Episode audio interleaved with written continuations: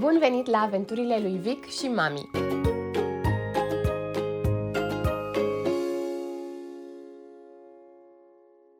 Eu sunt Cezara și am devenit mama unui băiețel, pe nume Victor, în ianuarie 2022. Am fost mereu pasionată de citit și de scris, sunt specialist în comunicare, iar odată devenită mamă, am simțit nevoia să mă documentez cât mai mult despre cum pot să fiu alături de băiețelul meu în drumul lui prin viață. Acest podcast se află la intersecția dintre un jurnal de mamă și informațiile pe care le-am citit în cărți. În primul sezon am vorbit despre transformarea în mamă, despre rolul mamei în viața bebelușului, despre impactul unui copil asupra cuplului, despre primele luni de diversificare, despre joacă și importanța jocului liber ca cel mai bun mod de învățare, călătoriile cu bebelușul în primul an de viață și încă alte câteva subiecte. Acesta este primul episod din sezonul al doilea. Fiecare picătură este aur.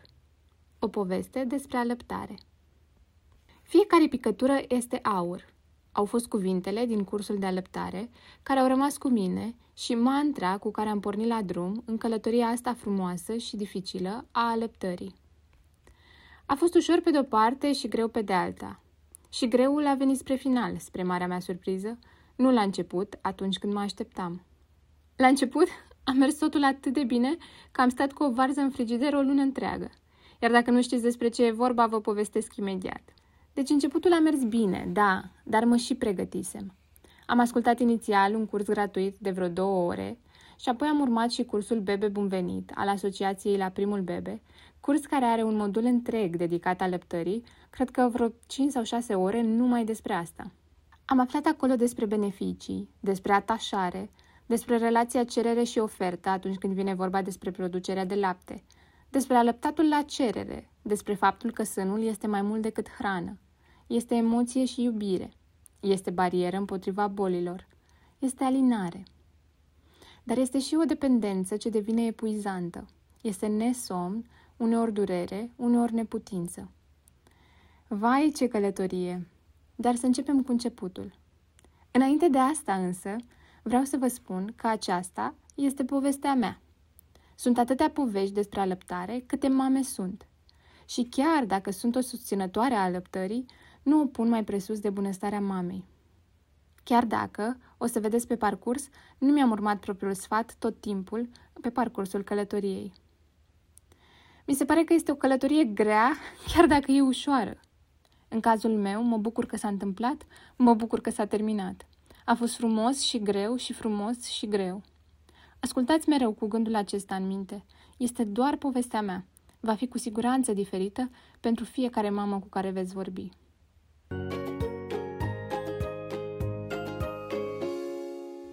Să-l pun la sân a fost primul lucru pe care l-am făcut atunci când l-am luat pe Victor prima oară în brațe.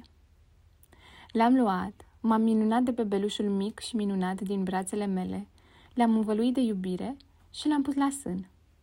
Știam că asta trebuie să fac, dar dincolo de asta, cred că a fost și ceva instinctiv. Ca un fel de activare a unor simțuri pe care le aveam, dar nu știam de ele pentru că nu le folosisem până atunci.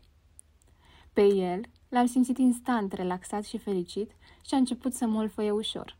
Știa că este fix unde trebuie. Laptele mi-a venit imediat. A doua zi, după ce am născut, printr-o cezariană de urgență cu trei săptămâni mai devreme decât era preconizat, mi-am simțit sânii grei și plini. M-am simțit norocoasă. Știam de la cursurile despre naștere și alăptare și din poveștile altor mame că lactația se instalează mai greu în cazul cezarienei, mai ales a uneia cu câteva săptămâni înainte de termen. Dar corpul meu a reacționat imediat. Probabil a contat și faptul că l-am pus la sân imediat ce l-am primit, la câteva ore după naștere. Și apoi în fiecare zi, cu fiecare ocazie. Pentru că Vic era considerat cumva la limita prematurității, la 37 de săptămâni și câteva zile, am fost de acord la recomandarea medicului neonatolog să-i dea completare cu lapte praf în aceste prime zile în maternitate. Vorbisem să-i dea doar după ce trece pe la mine, să știu că am mâncat sau a încercat să mănânce la sân mai întâi. Mă speriaseră comentariile citite pe internet și chiar și cursul de alăptare că dacă mănâncă lapte praf la biberon, nu o să mai vrea să mănânce la sân și uite așa pierzi oportunitatea de a alăpta. Nu știam cât de rapid se poate întâmpla asta, dar nici nu voiam să risc. Îmi doream tare, tare de tot să alăptez. Așa că atunci când mi l-au adus cu burta plină de lapte praf, iar mie mi explodau sânii, ei bine, s-a activat mama leoaică din mine și să spunem doar că nu s-a mai întâmplat a doua oară cât am stat în maternitate. Țin minte perfect când mi l-au adus în ziua a treia, la 5 dimineața și era foame, așa că a avut prima masă serioasă la sân și apoi a adormit liniștit la mine în brațe. O bucurie pe care nici nu pot să o descriu. Acasă, lucrurile au continuat bine. Mă pregătisem cu tot felul de lucruri pentru diferitele probleme ce pot apărea, inclusiv cu o varză care a stat aproape o lună în frigider degeaba. Pentru cine nu știe, în caz de dureri și angorjare a sânilor, frunzele de varză zdrobite ajută la calmare. Nu mi-a trebuit varza, nu a venit furia laptelui atunci când sânii se umplu prea tare și devin dureroși, doar am avut niște frisoane la câteva zile de la întoarcerea din maternitate. Începutul aleptării a fost lin, într-un fel. Mă așteptasem la mult mai greu, probabil și de asta. La urma urmei, judecăm multe din lucrurile prin care trecem prin prisma așteptărilor pe care le avem. Deși ușor prematur, Victor mânca bine, lua în greutate conform cu graficul de creștere, așa că nu a fost nevoie deloc de completare cu lapte praf. Se trezea des, am aflat destul de repede că ceea ce învățasem la cursuri, cum că bebelușii ar mânca la fiecare trei ore, era o minciună gogonată.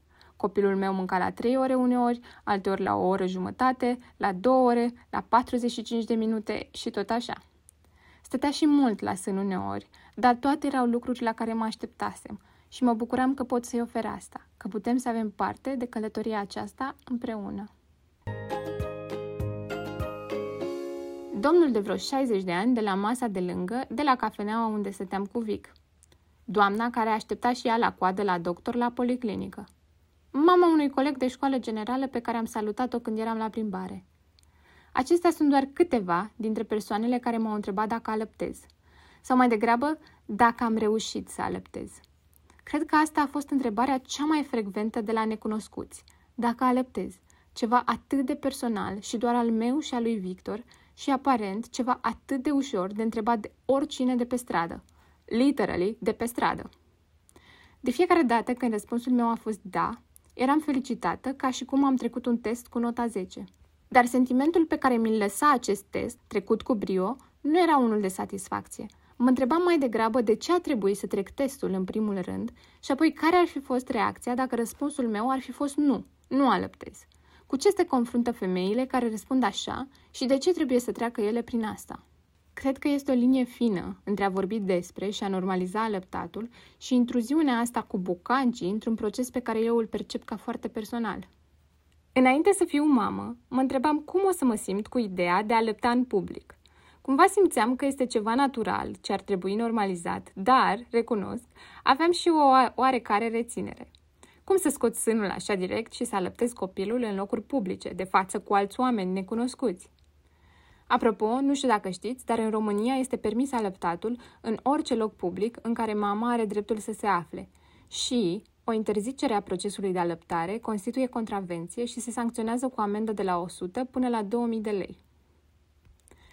Oricum, trebuia doar să ajung mamă, ca să-mi dau seama că întrebările astea nu-și mai aveau rostul în capul meu. Dacă puiuțul meu avea nevoie de hrană sau confort, nici o secundă nu stăteam pe gânduri. Nici o secundă. Am alăptat în mașină, în diverse parcări, am alăptat în cafenele și restaurante, în parc, la plajă, peste tot pe unde am fost, dacă Victor avea nevoie de asta. Am alăptat chiar și în tandem cu una dintre prietenele mele cele mai bune și a fost atât de frumos. Nu venea să cred că după zeci și sute de ore petrecute împreună, la cursuri, la bibliotecă, la examene, acum ajunsesem să stăm una lângă cealaltă și să ne hrănim puiuții. Știu că poate nu tuturor mamelor le vine atât de ușor să alăpteze în public, din cauza societății în care trăim. Dar eu sunt aici să vă spun că din experiența mea am aflat că practic nimănui nu prea îi pasă. Eu nu am primit niciun comentariu dubios vreodată și maxim, maxim, una sau două priviri mai suspecte. Abordarea pe care am avut-o în legătură cu alăptarea a fost oferirea la cerere. Nu s-a pus niciodată problema de program. Dacă Victor îmi cerea sân, îi ofeream oricât de mult sau de puțin trecuse de la alăptarea precedentă. V-am zis deja că citisem înainte că la început bebelușii mănâncă la trei ore și, cu mintea mea de persoană care dormea o noapte întreagă fără să se trezească, mi se părea ceva absolut incredibil că va trebui să mă trezesc atât de des. Bebelușul meu mânca la 3 ore uneori, dar și la 2, la 45 de minute, la o oră jumate, la 30 de minute, la 2 ore și, și jumătate și tot așa. V-ați prins. Trezirile au fost multe și nenumărate. Și pentru multe, multe luni. Vă povestesc mai multe în următoarea parte, în care ajung la încercare. Oricum, nu am pus la îndoială nevoia lui și sânul meu a fost mereu disponibil. Așa că primele drumuri cu bebe, la munte, apoi la mare, apoi la munte din nou și apoi în cealaltă parte a țării pentru un festival de muzică în câmp, au fost destul de ușoare când vine vorba de masă. Și în general, dincolo de călătorii, a fost foarte bine pentru mine că am putut să alăptez. Sunt sigură că și pentru Victor, dar pe el nu pot să-l întreb. A fost hrană 100% timp de șase luni. Și chiar și după ce am început diversificarea, laptele a fost câteva luni bune tot hrana principală. Mai mult decât atât, a fost o conectare puternică între mine și Vic. Momente de drăgăneală, momente de alinare. Vă zic sincer, nu mi-e dor de ele. Dar mă bucur din inimă că am putut să le trăiesc. Am mai povestit și în alt episod. De multe ori mă simțeam ca o supereroină, pentru că știam că am mereu puterea să-mi liniștesc și să-mi alin puiuțul. Am tot repetat cuvintele greu și frumos. Nu știu pe care să-l pun primul, dar știu sigur că a fost o experiență la care nu aș renunța, cu tot ce a adus. Alăptatul și, de fapt, creșterea de copii ne face mai blânde și mai pline de forță în același timp. Ce paradox frumos! Devii mai moale și mai tare deodată. Niște proprietăți chimice pe care doar celulele de mamă le au.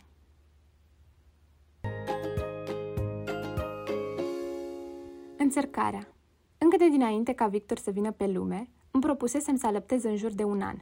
Cam atât ar fi fost în mintea mea potrivit atât pentru mine cât și pentru el, din tot ce citisem și învățasem despre alăptare. Știam că nu e nimic bătut în cuie și că trebuie să fiu flexibilă, dar în general aveam un target în minte. Așa funcționez cel mai bine. Dorința de a mă opri din alăptat a venit mult mai devreme de un an și a venit din cauza oboselii, a trezirilor prea dese din timpul nopții. Dacă în primele luni, două, trei, patru, cât bebe e mic, mic de tot, cumva te aștepți să fie greu, să se trezească des, să mănânce mult la sân, pe măsură ce el crește, așteptarea mea, cel puțin, era ca lucrurile să devină mai ușoare. Doar că ele nu deveneau, din contră. Pe la șapte-opt luni ajunsesem într-un moment de epuizare acumulată, de lipsă de somn, iar Victor se trezea din două în două ore pe ceas, să mai molfăie puțin la sân, încât țin minte și acum, cum mi-am spus, în mijlocul nopții, la 8 luni și 17 zile, că dacă ar exista un buton pe care să-l apăs și să se oprească alăptarea instant, l-aș apăsa fix atunci. Fix atunci l-aș apăsa și gata. În perioada aceea am început și niște ședințe de terapie săptămânală, o oră dedicată mie în care să pot să vorbesc și să procesez ceea ce mi se întâmplă. Au fost niște ore extraordinare pentru că era un timp dedicat mie așa cum nu aveam mai deloc în perioada aceea, și discutam cu o adevărată profesionistă care știa să mă asculte, să-mi pună întrebări, să-mi ofere explicații când aveam nevoie de ele. Am continuat terapia câteva luni și m-a ajutat enorm. Și, de departe, cel mai discutat subiect în orele de terapie era alăptarea. Din nou și din nou voiam să vorbesc despre asta pentru că mă măcina subiectul atât de tare. În mine se dădea o luptă grea între două sentimente la fel de importante.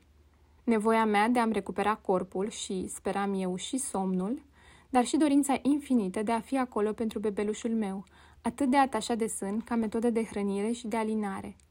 El avea 8-9 luni și începusem diversificarea deja de 2-3 luni, avea 3 mese, mânca ceva-ceva, dar tot sânul era o componentă principală de nutriție, așa cum rămâne până înspre un an. Deci, cu siguranță ar fi trebuit să înlocuiesc cu biberon cu formulă.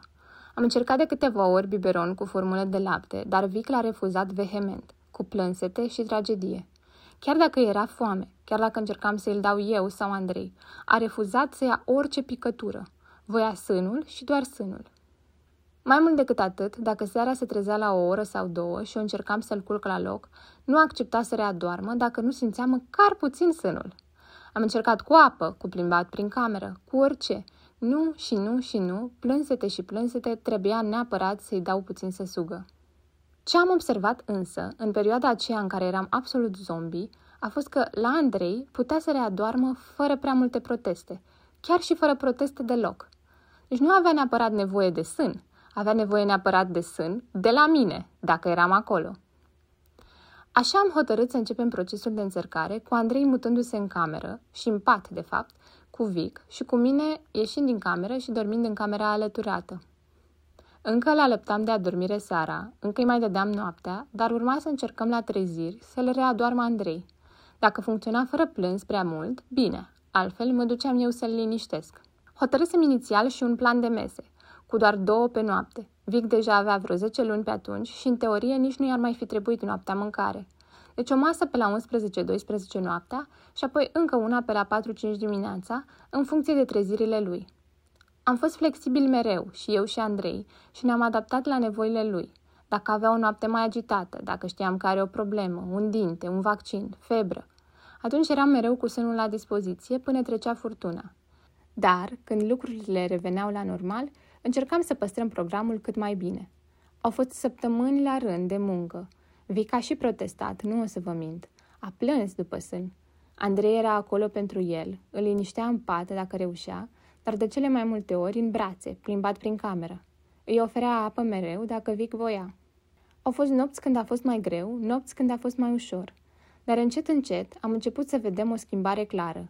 Victor se trezea mult mai rar. De fapt, ajunsese să se trezească fix pentru mesele rămase, cea de la miezul nopții și cea de la 5 dimineața. A fost un proces lent, greu și a necesitat multă muncă, mai ales din partea lui Andrei. Pentru mine, care de când se născuse Victor, dormise mereu doar pe jumătate ca să fiu atentă la fiecare zgomot, mutarea în camera alăturată a venit cu un somn mai profund.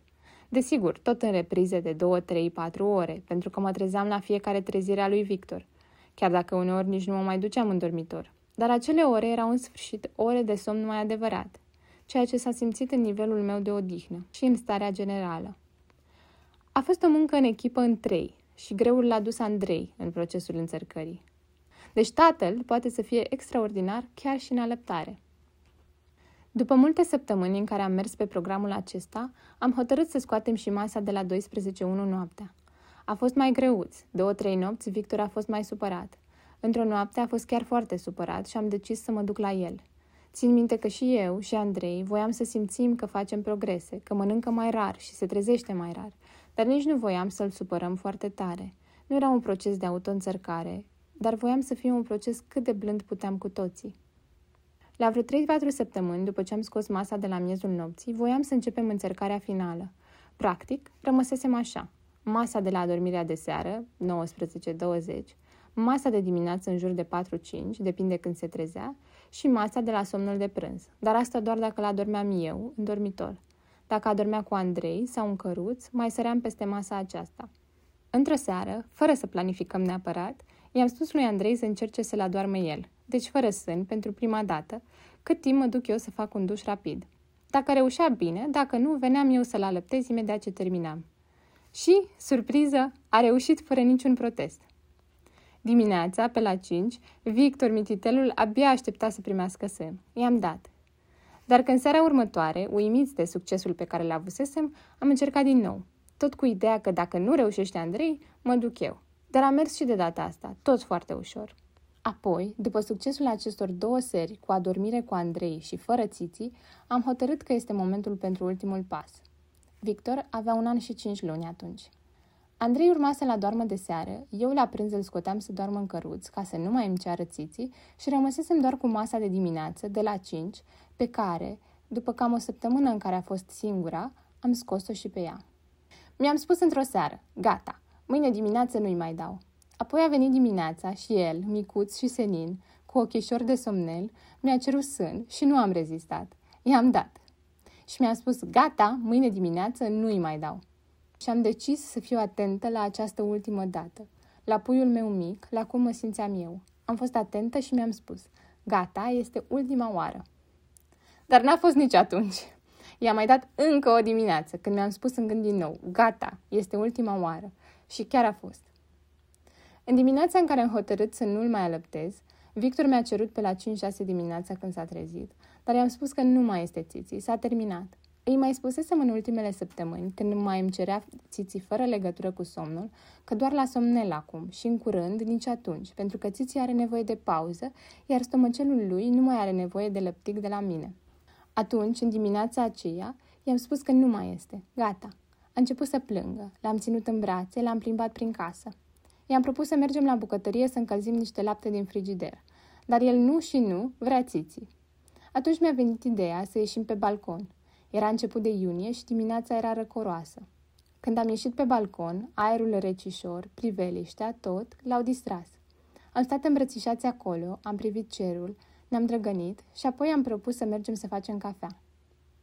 Făcutul de cafea împreună era parte din ritualul nostru de dimineață, iar lui îi plăcea tare mult să-mi spună care sunt pașii pe care trebuia să-i fac, de la luatul libricului din dulap, pus pe aragaz, luat punga de cafea și tot așa. Deci, după drăgăneala de pe balcon, ne-am dus și ne-am apucat de ritualul de dimineață, iar el nu mi-a mai cerut nimic. A doua zi de dimineață mi-a cerut din nou, dar a protestat doar foarte puțin când i-am spus că nu mai este. Acum stomacelul lui poate să bea lăptic din frigider și noi putem să ne drăgănim în alte feluri, feluri de copii mai mari. Aș vrea să spun că asta a fost tot și că am scăpat ușor. Bine, ușor este un fel de a spune, v-am spus cât de lung a fost procesul nostru, dar ușor în sensul în care nu a plâns copilul cu orele. Totuși am avut parte și de asta, cam la o săptămână de când ne oprisem de tot. Vă povestesc imediat. Dar mai întâi vreau să vă spun despre mine, jumătatea cealaltă a alăptării, pentru că, am mai spus, este un proces în doi în primul rând. Deși, la cât de mult m-a ajutat soțul meu, pot spune că și el a fost parte din călătoria noastră, aproape la fel de mult cum am fost eu cu Victor. Procesul nostru de înțărcare, deși nu a fost de auto-înțărcare, adică nu l-a inițiat Victor din propria lui dorință, ci l-am inițiat eu, împreună cu Andrei, a fost unul atât de lent încât la sfârșit nu am avut nicio durere de sâni, nicio angorjare, nu a trebuit să scot lapte deloc. M-am oprit din alăptat și aia a fost. M-am confruntat însă cu un fel de depresie post-alăptare. Am plâns mult și în ultimele zile înainte să mă opresc, când simțeam că a venit momentul, dar am plâns și după ce m-am oprit, câteva zile după. Unul dintre hormonii principali implicați în alăptare este oxitocina, hormonul dragostei, al apropierii. Oprirea alăptării duce, în mod natural, la o scădere a nivelului de oxitocină din organism, până când corpul își revine la normal, iar un nivel scăzut de oxitocină este asociat, printre altele, cu depresia. Într-un fel, nu-mi venea să cred. Recunosc că îmi dorisem de mult timp să mă opresc și ce m-a făcut să merg mai departe a fost gândul la Vic și la nevoile lui, atât de hrană cât și de apropiere. Nu mă așteptam neapărat să-mi fie și mie greu să mă opresc, dar a fost. S-a terminat ceva, am simțit-o ca o pierdere, m-a durut. Am plâns. Și, vreo săptămână, am crezut chiar că eu am fost mai afectată decât Victor de acest proces. El părea în regulă, nu a plâns mai deloc, adormea cu Andrei, mi-a cerut de vreo două-trei ori țiții, dar i-am spus că nu mai este nimic acolo și pot să-i dau apă dacă este sete, mâncare dacă este foame sau drăgăneală dacă este de drăgănit. Și apoi, cam la o săptămână de când ne oprisem de tot, Andrei a trebuit să plece cu munca din oraș. Eu l-am adormit pentru prima dată seara, fără sân. A fost o seară și o noapte incredibil de grea. Victor a plâns mult, mult de tot. A plâns la mine în brațe. Am încercat să-l liniștesc cum am știut, cu plimbat în brațe, cu cântat, mângâiat, legănat. Nimic nu a funcționat și el a plâns și a tot plâns. Mult, mult. Dar era prea târziu să mă mai întorc din drum. Nu mai voiam. Am vorbit cu el, i-am cântat, l-am plimbat în brațe prin cameră. Am plâns și eu puțin. S-a liniștit într-un final, dar a fost de departe cea mai grea noapte pe care o avusesem cu Victor. Și a plâns și el pierderea atunci. Sunt curioasă dacă s-ar mai fi întâmplat așa, dacă nu ar fi trebuit Andrei să plece și ar fi durat mai mult până să-l adorm eu seara, fără sân. Cum ar fi fost? Ar fi plâns la fel de mult? A fost un plâns care trebuia plâns orice ar fi fost? Mai ales având în vedere că nu a fost auto-înțercare, ci o înțercare impusă de mine, lentă, desigur, cu mult ajutor, cu multă susținere, cu mângâieri și alinare, dar impusă de mine. Nu știu să răspund la întrebările acestea și le pun aici doar pentru că mi le-am pus mie, dar nu mă mai întreb acum. Cum a fost, a fost. După noaptea aceasta pot să spun că am simțit în sfârșit că s-a încheiat procesul alăptării. Cumva, chiar dacă a fost o noapte grea, cea mai grea de până atunci, am simțit-o și ca pe o finalitate. Am știut că am trecut de etapa aceasta și eu și Victor. Mi-a mai cerut țiții de câteva ori, îmi trăgea de bluză, dar cumva doar ca să testeze apele. Părea că știe că nu o să mai primească, dar voia să se asigure. Și apoi s-a oprit din cerut. Părea că dintre noi doi, numai eu țineam minte ce minunat era să-l țin la piept. România are una dintre cele mai mici rate de alăptare din Uniunea Europeană, mult sub medie și și mai mult sub media mondială. Nu știu dacă știți, dar recomandarea de la Organizația Mondială a Sănătății este alăptarea exclusivă până la șase luni, iar apoi continuarea alăptării până la doi ani și mai mult, alături de diversificare. Este o perioadă foarte lungă din punctul meu de vedere, dar cred că oamenii ăia știu ce zic. Sunt o susținătoare a alăptării și cred că este cea mai bună hrană posibilă pentru bebe. Mi-am dorit foarte mult să alăptez și l-am alăptat pe Victor până la un an și cinci luni, dar nu pun alăptarea mai presus de bunăstarea mamei. O mamă bine cu ea este cea mai bună mamă pentru copilul ei. O știu din tot ce am citit și am învățat, dar o știu și pe propria piele. O mamă odihnită, o mamă care simte că are momente de respiro, o mamă care primește ceea ce are nevoie, ajutor, timp, spațiu. Este cea mai bună mamă pentru copilul ei. Nu poți să dai și să dai fără să-ți umpli rezervorul tău. De aceea mereu voi spune, da, alăptarea este hrană și alinare și este extraordinară, dar binele mamei este peste alăptare. Aceasta a fost povestea noastră în ceea ce privește alăptarea. Sper că v-a plăcut și că ați găsit lucruri interesante și dacă da, mi-ar plăcea tare mult să-mi spuneți ce părere ați avut despre ideile prezentate și despre tot episodul. Mă găsiți pe Instagram, cezara.huțucă. Acolo aștept feedback, idei, întrebări și tot așa. Acolo o să anunț și următoarele episoade și putem să vorbim mai multe chiar și despre episodul acesta și despre ce mai urmează. Mulțumesc! thank you